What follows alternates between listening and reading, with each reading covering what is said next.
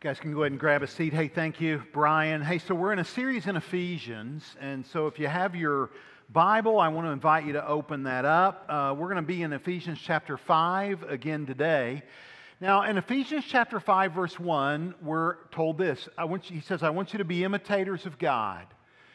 And then he gives us three ways that we're to be imitators of God. He says, first, as imitators of God, as children who are loved by God, I want you to walk in love. So that's one way we imitate God.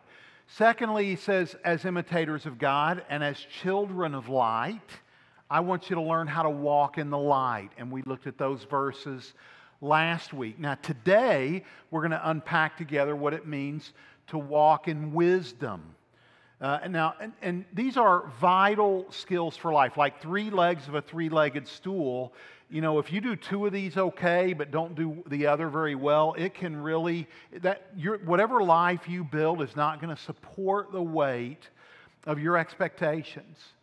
It's so important that we be able to walk in wisdom. And the reason that Paul says we walk in wisdom is because we've been given the Holy Spirit who, who leads and guides us every single day. So that's what we're going to look at uh, today. But before we dig into the verses, though, I want to just dig into the value of wisdom so we're on the same page about what we're really talking about. Now, wisdom is the skill or the ability to live life well.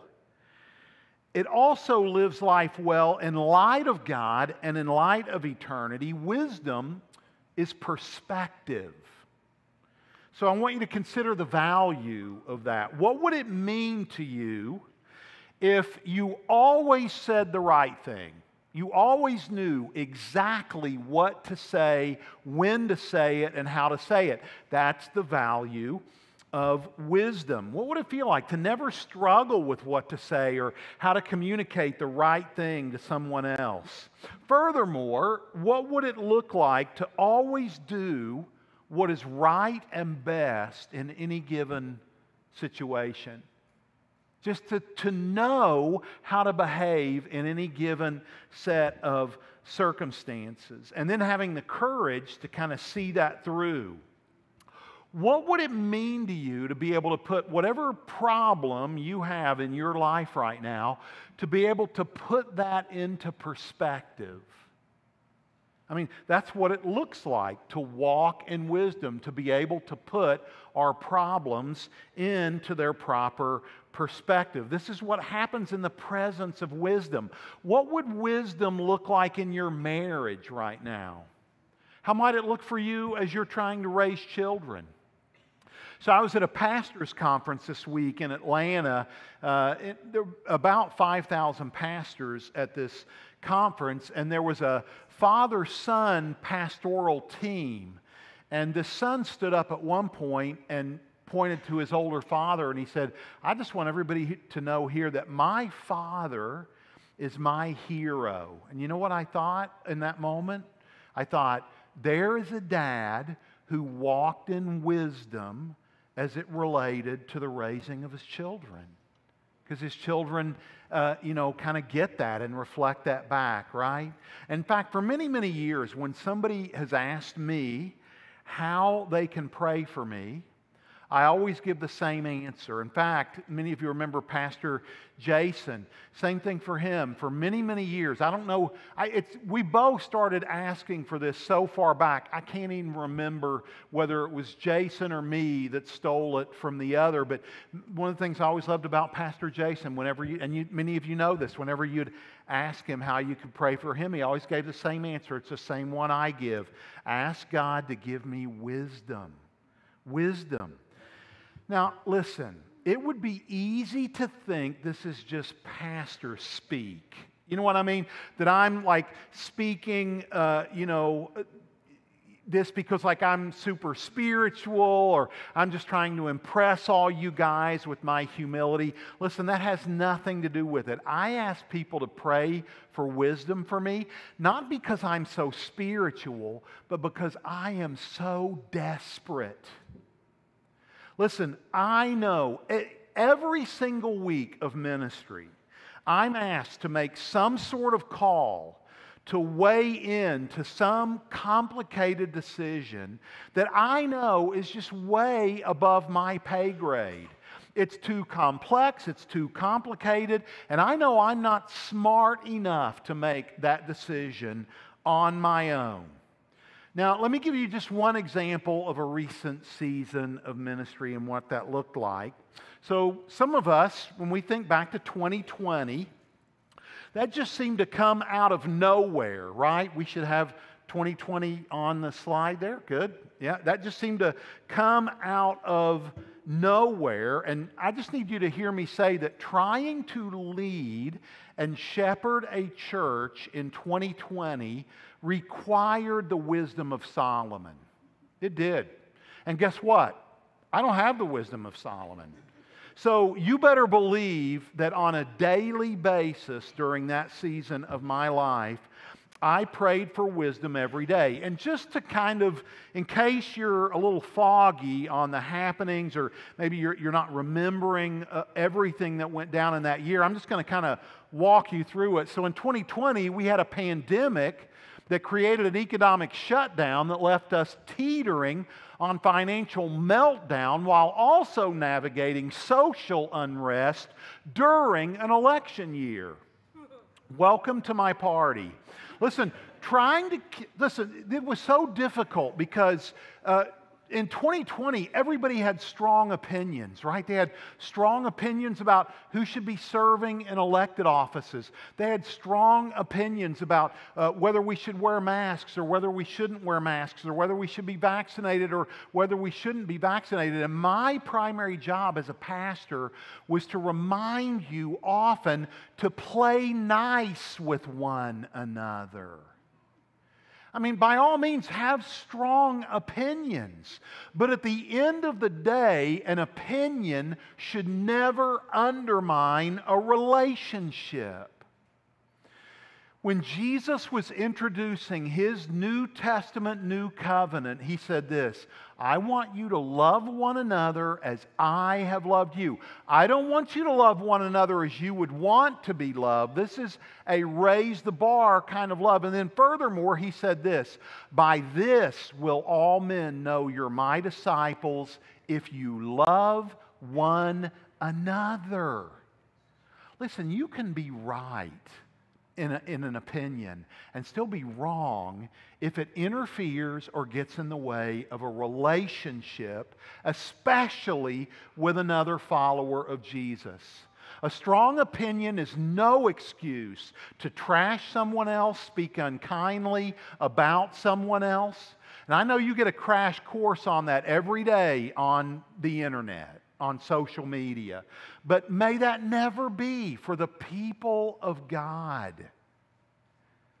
Your primary calling, what you, your calling card as a Christian is meant to be love. Not whether you wear a mask or don't wear a mask. Not whether you get a vaccine or you don't get a vaccine. Your calling card is love. Have a strong opinion, but don't let that opinion uh, you know, interfere with relationships. And by the way, 2020 was my very first pandemic. I'd never led through a pandemic. Oh, and by the way, that was part of the problem, right? Because nobody had. Nobody had ever led through a pandemic, so there was no book I could pick up. Here's how we did it. There was no resource that I could go to to decide what next steps we needed to take as a church, right? There were no guidebooks. There was just nothing available. I needed wisdom during every day, every week, and month of that entire year.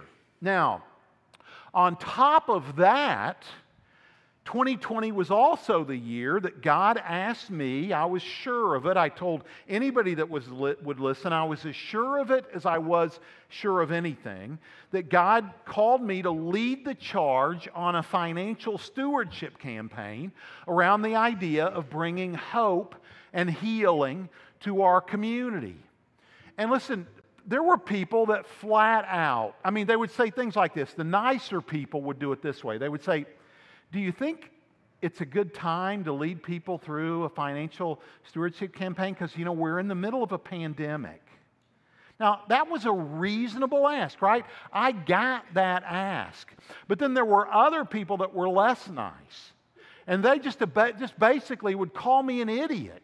Like, you are an idiot for doing a stewardship campaign in the middle of a pandemic, because you did see the words up there, right? Financial meltdown and financial crisis.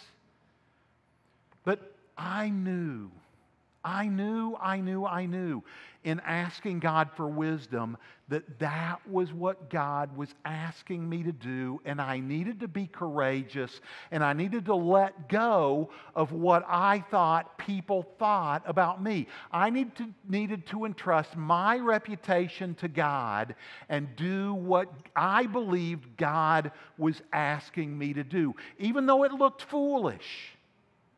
And it did right? I mean, I get the concern. It's not that I'm immune to that. But sometimes God doesn't always ask us to do things in a way that makes sense to everybody else, or even in a way that makes sense at all.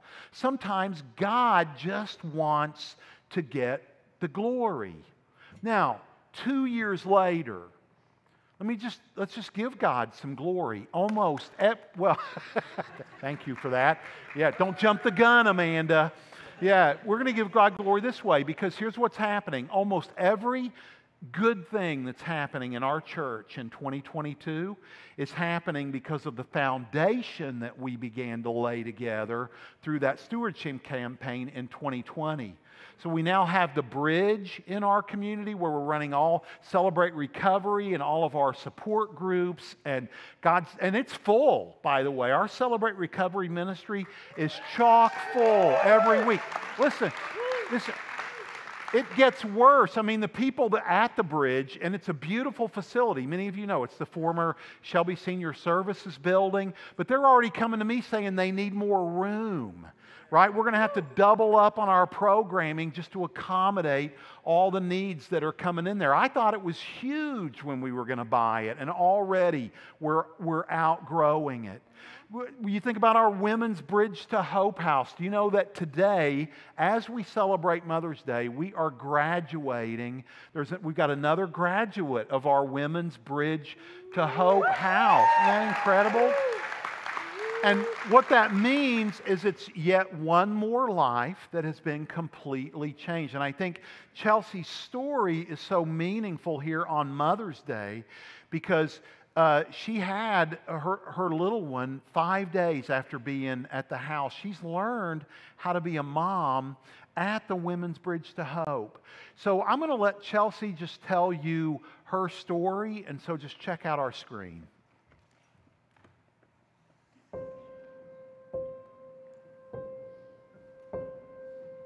My whole life changed in a moment when I had my daughter.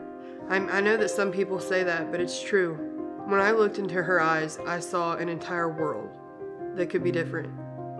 But I knew that I couldn't do that alone. And I knew that I needed to believe in something bigger because something bigger is what gave me that beautiful little girl in my arms. I do not have any happy memories from my childhood. I was physically and sexually abused as a child. Most of the physical abuse came from my biological mom. When I was seven years old, me and my sisters, we got off the bus and we came home and all of her stuff was gone. She left and she never came back. I don't know, the one person that I always thought would never leave left. DCS came and they handed us trash bags and told us that we needed to pack our belongings and they sent us to a foster home. When I was 12 years old, I got adopted and it was by the first foster home that I'd ever been in. I had been told when I was in the group home by my caseworker that I was too old to get adopted and that nobody would want me, um, that I was going to be in the system for the rest of my life until I was 18. And I believed it. And it kind of it messed me up for a really long time. And then when I went to college is kind of when things really started to escalate. Started talking to a friend that I used to be friends with, and he was an ex-heroin addict and he was substituting his heroin addiction for meth. All it took was one time. I have an addictive personality, and uh, I spiraled out of control. I ended up in Shelbyville with my daughter's dad. Her dad and I were heavy users together, and um, we were in a very toxic relationship. He was abusive. And then in September, I found out I was pregnant. things got worse. The abuse. And uh, there was a point in time where I feared for my daughter's life. So I left and I went to a domestic violence shelter. And three days after I left, he committed suicide. I think that messed me up too because that was another person in my life that left. Somebody that I loved and I trusted and I cared about. When Brandon died, I started panicking and I was like, I'm a kid. How am I going to take care of a kid? Especially on my own. My reason for using drugs changed. And I used it because it made me feel numb. And I would have rather not felt anything than have to deal with all the emotions and the feelings that I had. That was my life. That was my adulthood, was addiction. My childhood was trauma.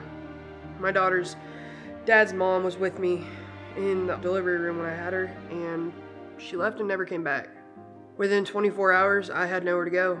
I didn't have a home, and my daughter was being taken away from me, and I had to find somewhere for her to go. And so my brother stepped in and he helped. I knew that I needed to make a change. Otherwise, my kid was going to have the same life I did. When I called Marcia Fisher, she had no idea who I was. They just knew that I'd had a baby and that I wanted help and they gave me a chance. So I came to the home five days after my daughter was born. When I came to the Women's Bridge to Hope, I was a work in progress, that's for sure. Not wanting to listen to authoritative figures, not trusting the fact that the people that were helping me really were helping me and wanted to help me. I think that the biggest turning point for me was when the judge ordered Camilla to come to the house. I think that's when they really started to see a change in me. And having a little tiny baby there that needed me, needed me for everything, that changed me. I opened myself up to a faith based recovery. And I gave God a chance. I didn't want to get close to God because I had resentments towards Him. I thought that everything that happened in my life was because of Him. And when I started letting go of my resentments towards God, Jesus changed my life. I let go of my bitterness and my anger about Brandon's death. I found a lot of forgiveness there. I forgave my sister and I forgave my mom, and that was one of the biggest things that was holding me back. I stayed in that recovery program because faith is what worked. Out of everything else in my life that I'd tried, the faith is what worked. You know, I was able to understand God's love for me by my love for my daughter. I don't think I would have ever understood that without her. Jesus to me means life. I didn't have a life before him. And now I have a life because of him. And without the church, I wouldn't have a family. So I just want to thank them for everything that they've done. For being willing to give somebody a chance that they didn't know. It took me a long time to get here, but I'm going to be okay. And it's because God's walking with me.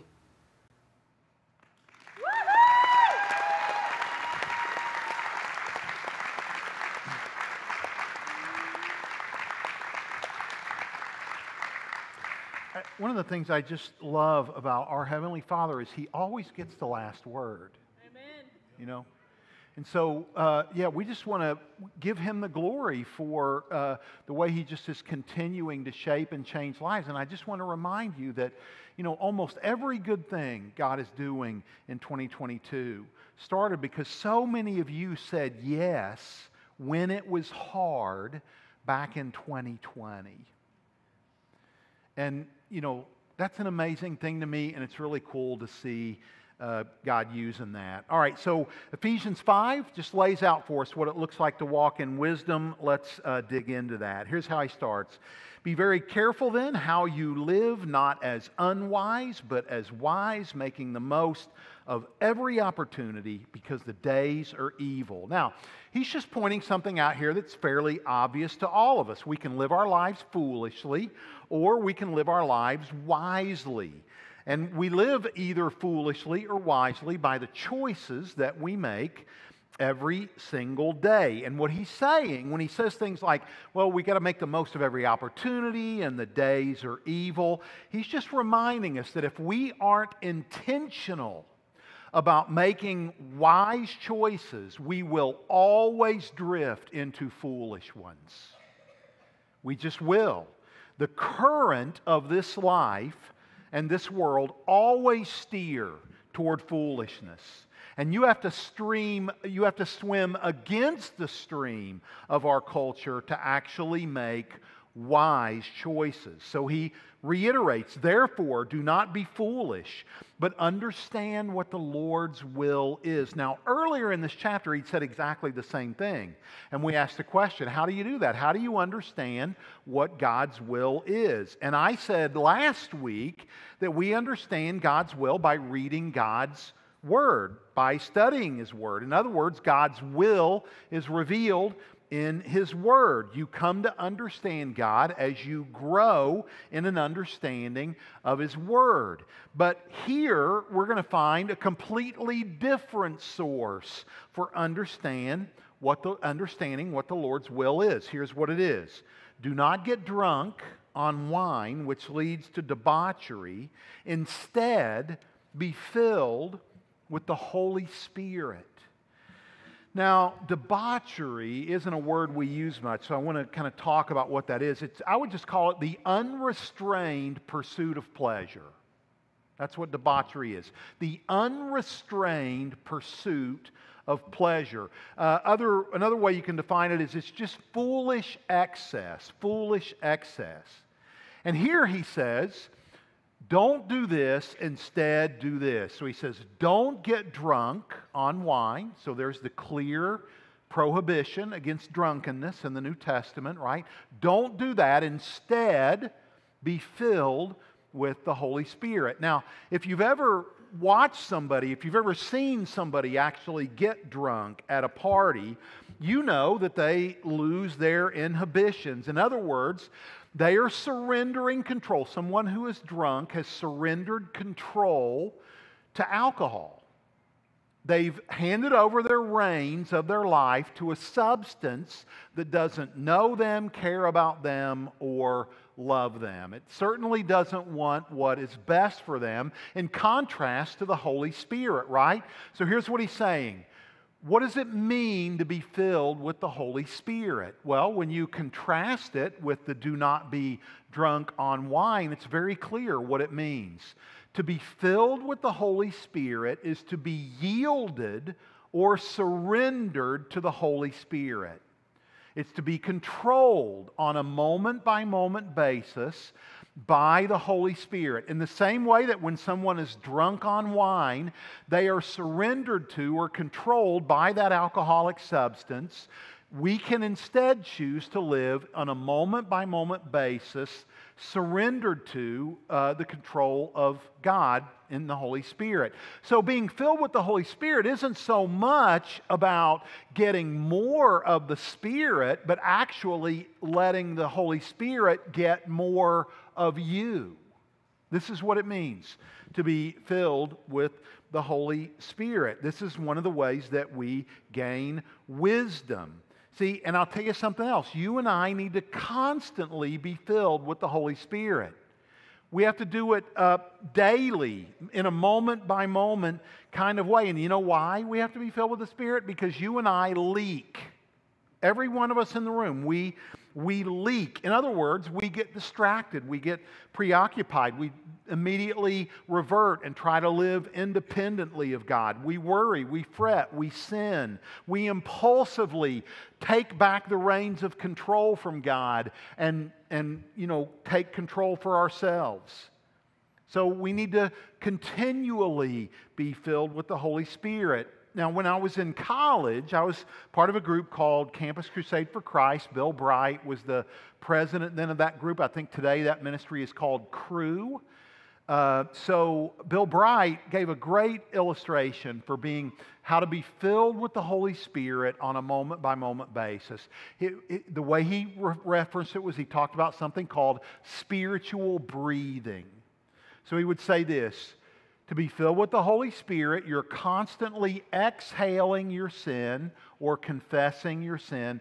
Hey, God, I said this, I shouldn't have. Hey, God, you asked me to do that and I didn't. Hey, God, you just, that's, you're exhaling your sin and you're inhaling God's grace, mercy, and forgiveness.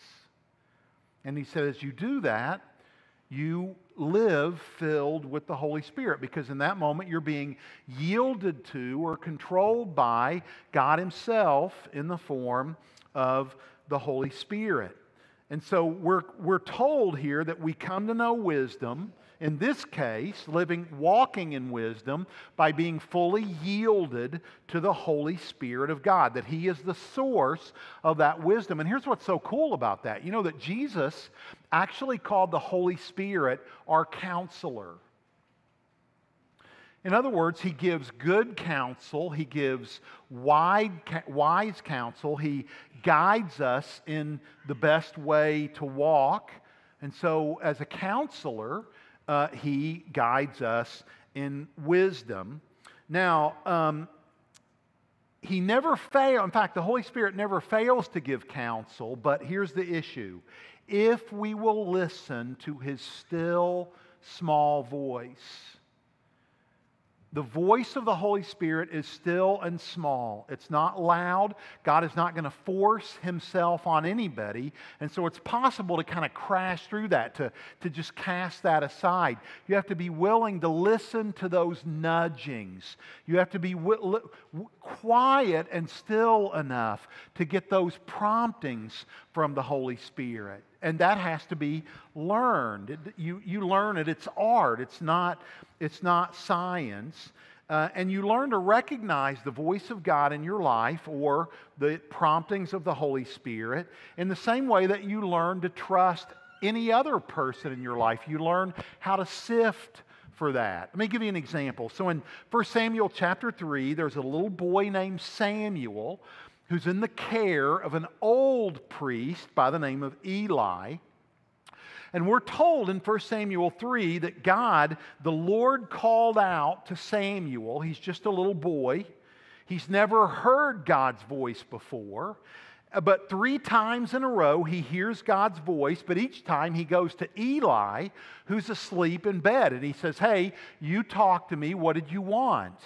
Well, finally, Eli tells him the first couple of times, Look, it wasn't me. Go back to bed. You're, you're having a dream. You're having a nightmare. Just go back to bed. Well, on the third time, we're told that Samuel realizes that it's the voice of the Lord talking to little Samuel. So, what Eli tells him is this He says, Hey, the next time you hear this voice, if you hear it again tonight, I want you to say this. I want you to say, Speak, Lord your servant is listening. Now, it isn't just about the words. In other words, he is saying, whatever the Lord speaks, you're his servant, so you do whatever that voice asks you to do. You are the Lord's servant. And so you make it clear to God that when he speaks, you will do what he asks. And here's why that is so important. See, why would God speak to anyone if he knows in advance they're not going to do what he, what he asks them to do in the first place? See, a lot of people, when they approach God, they don't approach God as servants, they approach God as consumers. They want God to do something for them, to bless them. They're not saying, Speak, Lord, your servant hears. See, it may be true. See, one of the things I, I, have a little concern about, and it's partially true. That's what makes it so difficult. Because, you know, the Bible calls Jesus a friend of sinners, right? So certainly he's a friend. But he's way more than just a friend or a counselor. He's way more than somebody who's supposed to co pilot, and we occasionally ask Jesus to take the wheel. He is King of Kings, He is the Lord God Almighty. And when he speaks, when he prompts, when he guides, when he directs, when he moves, we, like Samuel, should say, Speak, Lord, your servant hears. In other words, I will do what you want. You're not just making a recommendation. You're issuing a commandment to me, and whatever you ask me to do, I will do that. And I'll just give you an example of how I think people approach God as consumers. When I was growing up, there was a game show. It was on TV. If you're over about 45, you probably remember the game show. It was called Let's Make a Deal. Remember Monty Hall? People would dress up in these outrageous costumes. They'd show up at this show, and at some point in every uh, show, uh, Monty Hall would pull them up and he would show them three doors. And he would say, Hey, you can pick what's behind door number one. You can pick what's behind door number two. You can pick what's behind door number three. And, if, and maybe behind door number one, there's a mule and a year's worth of mule food. I don't even know what mules eat, but you know, that would be what would be behind door number one. But then behind door number three, there'd be a brand new car. And so if they pick door number one, eh, it's not going to work out so good for them, right? You know what? I think a lot of people approach God as a consumer, and what they want God to do is tell them what's, you know, okay, God, which door should I pick? Like, like what woman should I marry that's going to bless me the most and cause me the least amount of headaches? Like, show me which door she's behind, God. Hey, show me which school I should go to, God. Show me which school is going to give, give me the best income and give me the best living. See, we, we approach God as consumers. Now, listen, as our Heavenly Father, God wants us as His children to ask Him for things. I'm not saying that asking God for things is, is wrong or bad. I think that's just part of what it means to live in a relationship with God. So don't hear me saying anything different than that. However, sometimes we can go to God and ask Him to give us stuff, but not be the least bit interested in doing what He asks us to do. And that's where this becomes toxic and it becomes dangerous because He is King of kings and He is Lord of lords. And the Holy Spirit in you is given to you to help you live and walk in wisdom. Now, so we've said that being filled with the Spirit is being yielded or controlled by the Spirit. And then Paul is going to tell us three things that happen in the life of a person who lives their life filled with the Holy Spirit or yielded or controlled by the Holy Spirit of God. The first thing he points out is that there's going to be mutual ministry to other people. In other words, people are going to be ministering to one another. Here's the way he says it here Speak to one another with psalms and hymns and spiritual songs. So he's saying, look, if people are filled with the Spirit, they are going to be a community of encouragement to one another. They are going to, they're going to be speaking life giving words to one another, and it won't just be their words, it will be God's words. It could be a psalm, it could be a hymn, it could be a spiritual song, but mutual ministry will be happening anytime that God's people are filled or yielded to the Holy Spirit. And then he goes on and he tells us a second thing that's going to be true in the life of a person who's filled with the Spirit. He says this Sing and make music in your heart to the Lord, always giving thanks to God the Father for everything in the name of the Lord Jesus Christ. So here he tells us that being filled with the Spirit results in a life of worship and a life of thanksgiving, a life of gratitude, and this runs countercultural. Today's probably not a good day to do it, but I'll issue you a challenge. And the reason today's not a good day to do it is because it's Mother's Day, and we're all going to put our best feet forward for the women in our life, the moms that are in our life. But, but let's, let's begin tomorrow morning when it's not Mother's Day anymore. And I want you to take notice of how good the people in your life are at complaint just speaking the language of complaint. Go to work and just listen to some of the conversations your coworkers are having. And I'm just going to tell you, it's going to be 70 to 90% complaint. It's going to be. Because that's where our culture leads. That's where, listen, every one of us in the, this room have, this is a theological term. We all have it. We all have something called the flesh. And the flesh is never satisfied, it's never happy. It always wants more. It always does. So when people are living out of the flesh, complaint, they will be fluent in the language of complaint. They just will. People who live in the flesh are always fluent in the language of complaint. On the other hand, people who live yielded or controlled by the Holy Spirit, they become fluent in the language of gratitude, of thanksgiving. They, I mean, as they grow in their worship of God, they experience wonder. They experience awe at the fact that the God of the universe is front and center in their one and only life and it brings joy and wonder, all these amazing things. So, which would you rather do? Would you rather live your life out of your flesh and learn to speak the language of complaint fluently? Or would you rather be yielded to the Holy Spirit of God and just live a life of wonder and awe and thanksgiving? And then finally, he says one more thing is going to happen in the life of someone who would be filled with the Holy Spirit. This is Ephesians 5. Uh, this is verse 21. And this is a really important verse. This is a verse we're actually going to start, we're going to end with this today. Then we're going to start with it next week because it's so important. Next week, as we talk about marriage. And I'll, I'll open up next week and tell you why this verse is so, these verses are so important in the context of marriage. But here's what he says Submit to one another out of reverence for Christ. So here's what this tells us about the life of someone who's yielded or controlled by the Holy Spirit. You don't have to get your way all the time anymore. It's not just your way or the highway. You will regularly yield yourself to the needs of others. You will be a person that will regularly set your needs aside for the good of someone else. Now, listen, naturally, the flesh doesn't ever want to do that. The flesh would tell you, your flesh would tell you, hey, your needs are the most important needs in the universe. Do whatever you have to do to get them met. And some people do.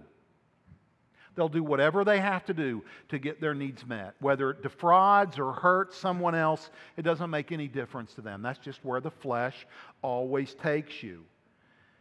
Now, uh, in other words, he's saying, look, if you're filled with the Holy Spirit, you are going to routinely add value to other people.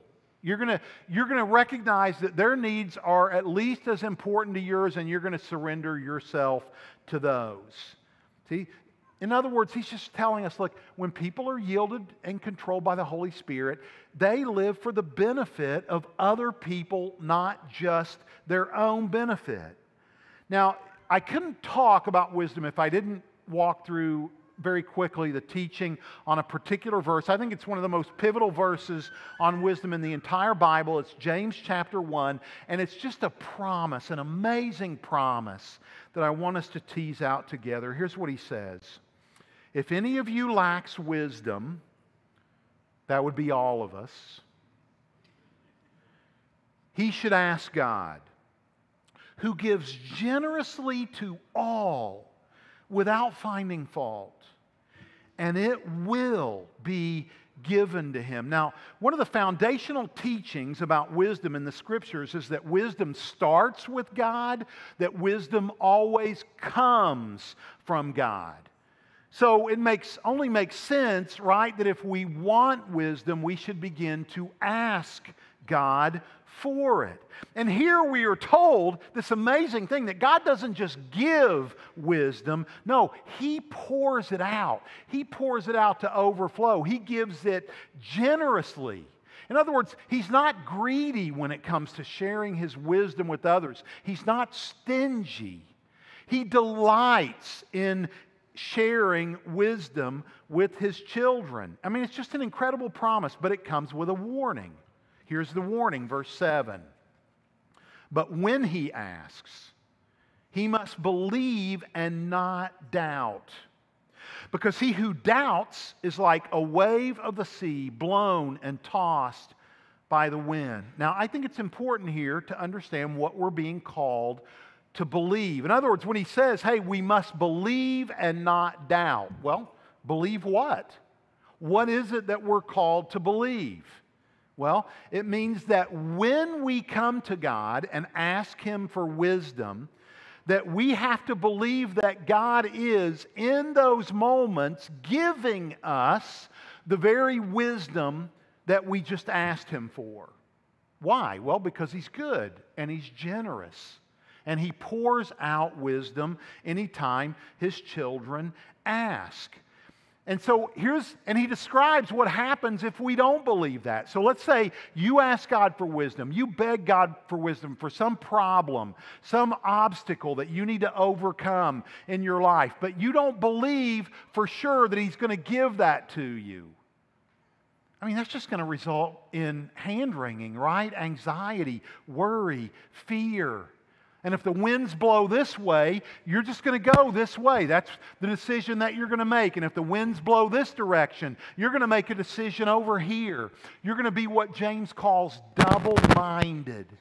You're going to be double minded because you refuse to just stand on the promise of God and believe that as you were asking for the wisdom, that God was giving you the very wisdom that you needed, or that God is going to give you the very wisdom that you needed. Now, there are other steps to gaining wisdom, right? I mean, we should seek wise counsel, we should read God's word, but man, it's vital that we ask God daily to give us wisdom for the things that matter to us in our lives. So let me just ask you a question today.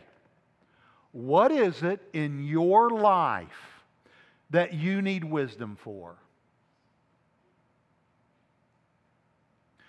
I don't know what that is, but I know that, I mean, it could be a financial issue, it could be a relational issue, maybe an issue with one of your children, it could be an issue in your marriage. In fact, next week, I said this earlier, we're going to talk a lot more about what wisdom looks like in a marriage.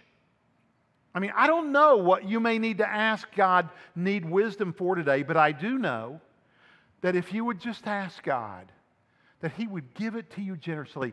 And He wouldn't scold you, He wouldn't find fault in you, He, would, he wouldn't say things like, Well, you should just know better by now. No, He gives generously without finding fault. He delights in sharing wisdom with his children. So I want you to visualize that thing in your life that you need wisdom for. And I'm going to give you a minute. So everybody needs to come up with one. Could be something related to your future.